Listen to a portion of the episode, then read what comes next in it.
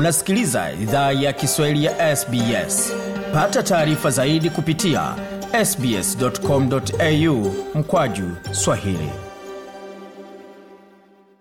Nam, kutoka kwa suala la Kongo tuelekee moja kwa moja katika suala la Rwanda na Uingereza, makubaliano kati ya Rwanda na Uingereza ambayo yamegonga mwamba. Mpango wa serikali ya Uingereza wa kupeleka waomba hifadhi nchini Rwanda umepatwa kuwa ni kinyume sheria na mahakama moja mjini London. Wakitangaza uamuzi wao, mahakimu watatu wa mahakama ya rufaa wameamua kuwa Rwanda haiwezi zingatiwa kama nchi ya tatu salama kwa waomba hifadhi. Uamuzi wa mahakama umekaribishwa na makundi ya haki za binadamu pamoja na mashirika mengine, si tu nchini Uingereza ila kote duniani, Australia ikijumuishwa. Shirika la Refugee Action Coalition ni kundi la kampeni ya mashinani nchini Australia ambalo limekuwa katika harakati za kampeni tangu mwaka 1999. Ian Rentoul ni msemaji wa shirika hilo, amelinganisha mradi huo wa Uingereza na Rwanda na makubaliano kati ya Australia na Malaysia kwa kuhusu waomba hifadhi mnamo mwaka elfu mbili na kumi na moja.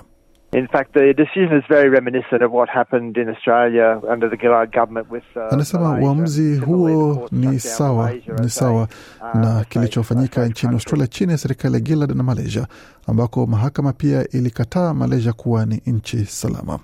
Uamuzi huo ni pigo kwa waziri mkuu Rishi Sunak aliyeahidi kuzuia wahamiaji kuvuka bo kwa boti ndogo kutoka Ufaransa na kuingia nchini Uingereza.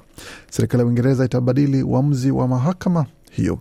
Alipozungumzia uamuzi huo wa mahakama, waziri wa masuala ya ndani Suella Braverman alisisitiza kuwa Rwanda ni nchi salama na The decision today, as I've said, is disappointing. We respectfully disagree. Unasema uamuzi wa leo kama nilivyosema unasikitisha.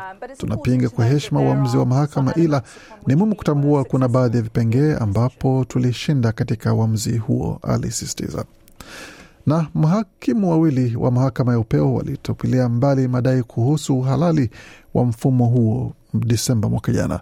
Makundi ya wanaharakati na haki pamoja na mashirika ya misaada yaliandamana dhidi ya mpango huo wa kuwafurusha waomba hifadhi na walifanikiwa kuzuia ndege za kwanza kuwapeleka waomba hifadhi kupitia hatua ya kisheria. Hali hiyo iliwapa motisha waomba hifadhi kumi kutoka Siria, Iraq, Iran, Vietnam, Sudan na Albania pamoja na shirika la misaada kwa jina la Salam Aid kukata rufaa.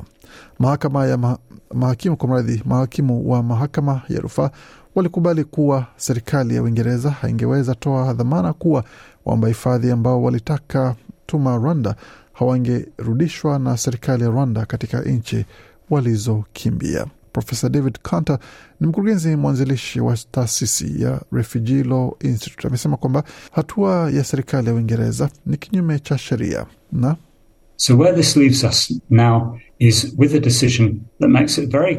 Anasema kwa hiyo hili linatuacha na uamuzi ambao unaweza kuweka wazi kwamba aina hizi za uhamisho kwenda Rwanda kwa sababu ya kufanyia kazi madai ya uhamiaji na kwa mujibu wa makubaliano kati ya serikali za Uingereza na Rwanda kuwapa sehemu ya kuishi kama wanapata kuwa ni wakimbizi. Mfumo huo ni kinyume cha sheria chini ya sheria za haki za binadamu. Na hata kama mahakama mjini London imepiga marufuku sheria hiyo, Bwana Rental amesema wanaharakati nchini Uingereza wanastahili endelea kupambana kwa sababu Anasema kuna really is going to have to be a fight in the UK to strike down the law. Anasema kunastahili kuwa mapambano nchini Uingereza kufuta sheria hiyo kwa ukamilifu, kwa sababu serikali ya Uingereza imeweka wazi kuwa itajaribu kupata nchi salama zaidi kwa upande wa sheria hiyo, na hivyo ndivyo Australia ilivyofanya, alisema.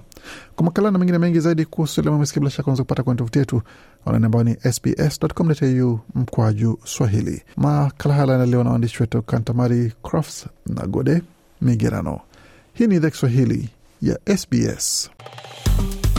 penda shiriki toa maoni fuatilia idhaa ya kiswahili ya sbs kwenye facebook